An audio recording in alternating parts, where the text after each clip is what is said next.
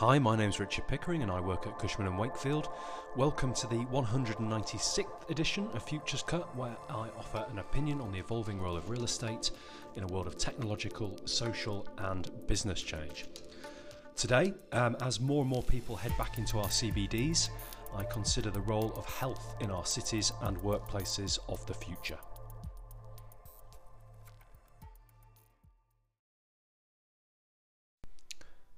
For two years, I'd managed to successfully avoid catching COVID. However, a couple of weeks ago, um, in common with what is now estimated to be more than half of the UK population, I finally succumbed. Now, thankfully, in, in my case, this appears to have been a mild bout of the virus, a nasty cough, a couple of days of feeling wobbly, but nothing that would otherwise differentiate it from being a bad cold. As a consequence, I managed to continue working through the illness, albeit from home. Would I have done this in 2019? The bar of what it takes to be ill and off work has, I believe, been raised. It's one thing to crawl downstairs and open your laptop, and another to get on a train and go into the office. Does this spell the end of sick days? Does this spell the end of sick buildings? How important will public health be to the future of cities?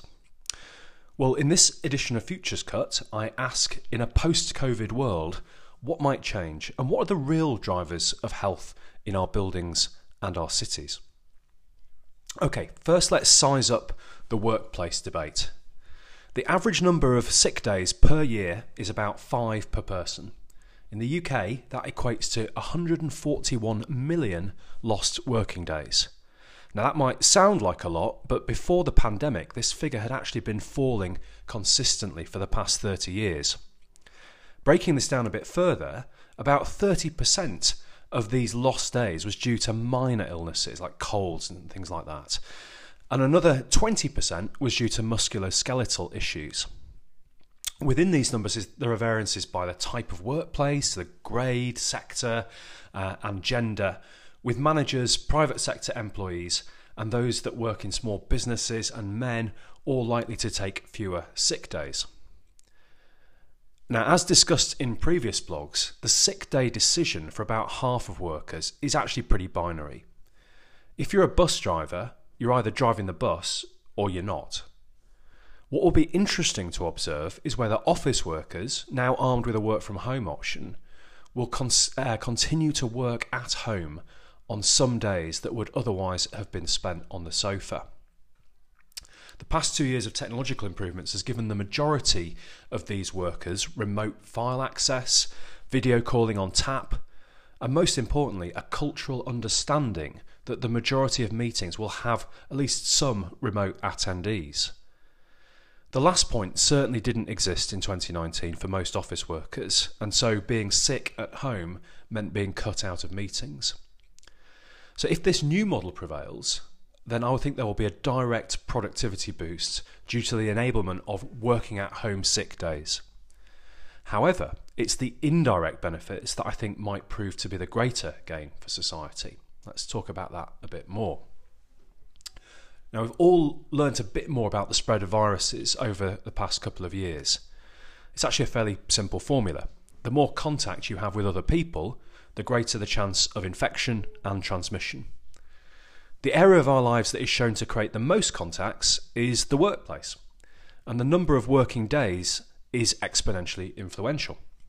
So, in an office of 10 people, if all people come in five days a week, this has been shown to create seven times more contacts than if everybody came in only two days a week. Now, of course, uh, don't get me wrong, contacts are not bad things. In most scenarios, in fact, the density and frequency of contact can be a fantastic enabler of both economic activity and social gratification. It's just when you have a communicable illness that the same doesn't apply. We all know colleagues who, when afflicted with a terrible cold, are happy to swig a Lemsip and then proceed to come into the office and cough all over everyone. Many, in my experience, wear this as a badge of honour. I'm too important to take a sick day. However, cultural acceptance of coughing near other people has taken a bit of a nosedive recently. If coming into the office with a cold becomes denormalised, enabled by the option of working from home, it is not the individual productivity gain that will be realised, but rather the herd productivity. Fewer contacts with ill people could radically reduce the transmission of bugs in society, which would make our offices, trains, and cities safer and healthier places to be in the future. So, culture is a big thing to shift, and there's a lot of inertia in the status quo. However, it strikes me that there's a significant opportunity here to shift the dial. 90% of people report occasionally going to the office with cold or flu symptoms, and 33% report always going to the office when ill. A third also admit to not considering their co workers' health uh, when making that decision. There are quite significant regional cultural differences, with workers in some countries much more likely to stay at home when ill and limit their own transmission. A survey of UK workers last summer suggested that 67% intended to keep wearing masks at work. Fast forward to today, and that intention appears to have evaporated. It will be interesting to watch whether mask wearing re- remains for those with symptoms going forward. Mask wearing simply did not exist in the UK pre pandemic, but has long been a common feature in Asia, where familiarity with illnesses like SARS, for instance, has instilled a greater willingness to take precautions. So, is this debate around viral transmission the defining feature of healthy workplaces and cities in the future? Well, it could be. Uh, we seem to be entering into a more positive phase for COVID.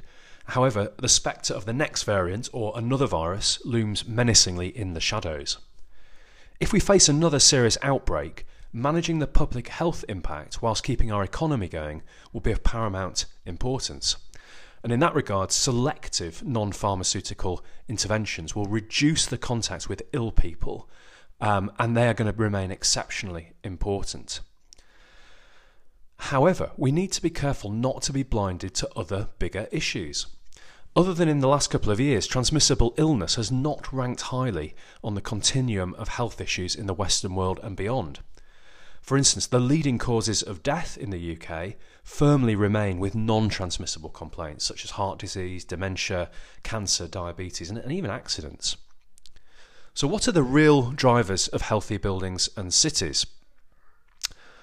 Well, healthy buildings, let's look at that first. At its most basic definition, a healthy building is one that you should feel safe in. There are two big contributors to this, and the first one is the building fabric or construction, and the second is the way it is operated and managed on a day to day basis. Now, we've become much more rigorous in uh, both areas in recent decades. The presence of uh, toxic materials like asbestos has been significantly removed, and an industry has sprung up around safety of work, and policies are getting much better embedded in practice. Nevertheless, uh, new, unknown, or unappraised threats, like the cladding materials at Grenfell, for instance, continue to pose unexpected and potentially serious health challenges. This is, however, I would put it to you, a very simplistic and lacking in aspiration view of what a building should do to promote good health. Some buildings, um, typically offices, have attracted the epithet sick due to the increased incidence rate of unexplained, often acute illnesses presented by those who use them regularly, and that could include fatigue, cough, uh, irritation, and nausea. Um, most typically, these conditions are due to poor ventilation, poor lighting, noise, uh, and overcrowding, all things within the influence of either the, the landlord or the facilities manager. Now, interestingly, they are also more likely to be associated with open plan offices. So, whilst these symptoms rarely result in long term illness, they can nevertheless be significantly impactful on personal comfort and productivity. However, even the elimination of these factors doesn't get us to a point of positive promotion of wellness. If health and well-being is going to be a deciding factor in building selection in the future, it doesn't just need to eliminate bad things, it needs to make a positive impact on health. Uh, typical interventions seen in high quality buildings include um, activity based work settings and bespoke customizable uh, environmental settings, on site exercise space, maybe an in house cafeteria serving healthy food, outdoor and green settings, and dedicated relaxation spaces. However, much still rests with the employer and the business culture. uh, avoiding long periods of sitting down, removing unnecessary back to back meetings, taking proper breaks, providing healthy food, and promoting walking meetings. These are not usually the choices of the individual, but rather the corporate culture. Let's spin out one level further and ask what makes a healthy city? Well, there's a large range of contributory factors, but most are in some way correlated with wealth. Wealthy cities are empirically healthy cities. In wealthy cities, there are typically lower levels of deprivation and homelessness, better environmental conditions, better healthcare, and higher educational attainment, which is uh, associated with positive health behaviours. However, even within wealthy cities, those on the lowest income tend to suffer the poorest health outcomes disproportionately. This includes, for instance, higher exposure to air pollutants. Uh, lower out- income households are also more likely to be located close to the source of emissions, such as factories, ports, or busy roads. Your location within a city, which is highly correlated with wealth, remains one of the biggest single health influencing factors. Beyond location, the built environment has a significant role to play in health. Access to green space is uh, associated with more exercise, fewer pollutants, less noise, and better access to sunlight. Housing is another strong contributor, with over 20% of homes in the UK still failing to meet the decent home standard, uh, and more in the private rented sector. And this is due to things like hazardous conditions, poor repair, lack of modern facilities, or lack of thermal comfort. Another consideration is how we move around. Um, it's been shown that those that rely most on cars, uh, unsurprisingly, undertake least physical activity. For instance, uh, those that live in rural locations um, use their car more often and walk less than those that live in cities where amenities are more likely to be able to be found within walkable distances. Now, whilst um, it has fallen significantly, transport still contributes 35% of all nitrous oxide emissions, with emissions from vans, in fact, still growing. Uh, the de-leading and now the electrification of cars will certainly help. However, they are they they remain a big contributor to part- particulate matter, uh, including from braking and, and tyre wear. Over the past year, many people have shunned public transport due to concerns over uh, catching something nasty. However, public transport and cycling remain a vital component of healthy cities in the future, with huge variations in usage across the UK. I want to address now a new frontier for uh, health, which is mental health. So, whilst this discussion so far has focused on physical health, uh, there is no doubting that mental health has been rising steadily up the public health, government, corporate, and social agendas. Poorly designed buildings and cities can be significant contributors to poor mental health, including anxiety, depression, and psychosis. Depression is actually 20% more prevalent in cities than in extra urban locations, and psychosis is an unbelievable 77% higher. Notably, studies have shown that living in cities during childhood increases the prospect of poor mental health later in life, and big cities drive larger effects. Contributing factors include limit, uh, limited access to green space, uh, noise and air pollution, crime, and social inequalities. Where these factors are less prevalent, uh, that is, in high performing cities, the contribution to poor mental health is decreased noticeably. Another contributing factor is lack of community ties and social cohesion. So, those with weaker self reported belonging to their neighbourhood are more likely to feel lonely, particularly women. And loneliness is strongly correlated with poor mental health. Lack of belonging is greater in transient groups, for instance, where there is a higher percentage of short term rental stock, and where people feel less able to have a voice in local decision making. Okay, so what should we in the property industry do about this? I'll, I'll offer some concluding thoughts. So, whereas COVID has dominated our psyche over the past two years, it, it is important, I think, to see the wood for the trees. Containing transmissible illnesses has only a limited role to play in improving health in the UK. We've adopted many new behaviours during the pandemic, some of which have been positive for our health, i.e., not getting up and commuting five days a week, and some of which have been detrimental, like sedentarily working on endless uh, video calls for longer hours. On balance, it strikes me that the future of our cities shouldn't be about hiding away from society to protect ourselves. To do so would unwind many more social and health benefits than it would deliver. Whereas many health factors are related to wealth, inequality, and the economy, there are also many ways in which the built environment can positively influence health outcomes in the future. The first of these is to recognise that health and well-being will form an increasing part of the battleground in the war for talent. Health needs to step beyond being a hygiene factor, i.e., avoiding bad things in building design, and instead be seen as a vehicle to create value. In this context, there is a need to consider the individual as well as the herd. This includes an explicit consideration of neurodiversity in the workplace. Taken together with viral transmission and, stick and sick building syndrome, it's increasingly difficult to champion open plan working from a health perspective. As with other factors, there is both a need and opportunity for offices to show a positive differential over the home office in the future. A trip to the office should combine health benefits like access to exercise and green space. Provision of sensibly priced healthy food, not often delivered in city sandwich bars or office canteens, needs to be a level above what employees can cook in their own kitchen.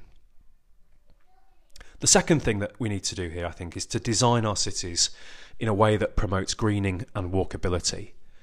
My personal passion uh, sits with the eminently deliverable opportunity to turn our cities green. Planting trees in particular is a quick win with multiple health, aesthetic, natural, and value benefits.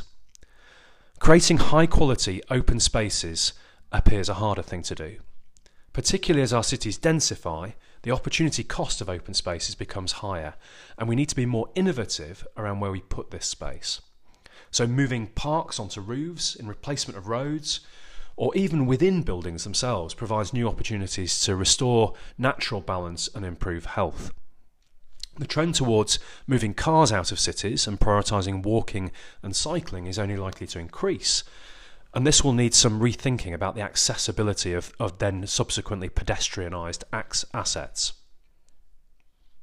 Finally, for policymakers and large scale developers, I believe there's an opportunity in both town planning and scheme design to mitigate health inequalities. Whilst a common baseline of good health for everybody is paramount, a secondary objective should be to minimise the health inequalities created by real estate. Increasingly, there will be commercial and regulatory pressures to level the playing field. This starts with giving residents a genuine voice in local planning and developers minimising the quality variances across large sites. Critically, if cities want to become and remain attractive places to both live and work, the non physical elements of schemes, such as sense of place, access to open space, secure tenure, human scale proportions, and easily accessible amenities and services that promote community interactions, all of these factors rise up the chain of importance.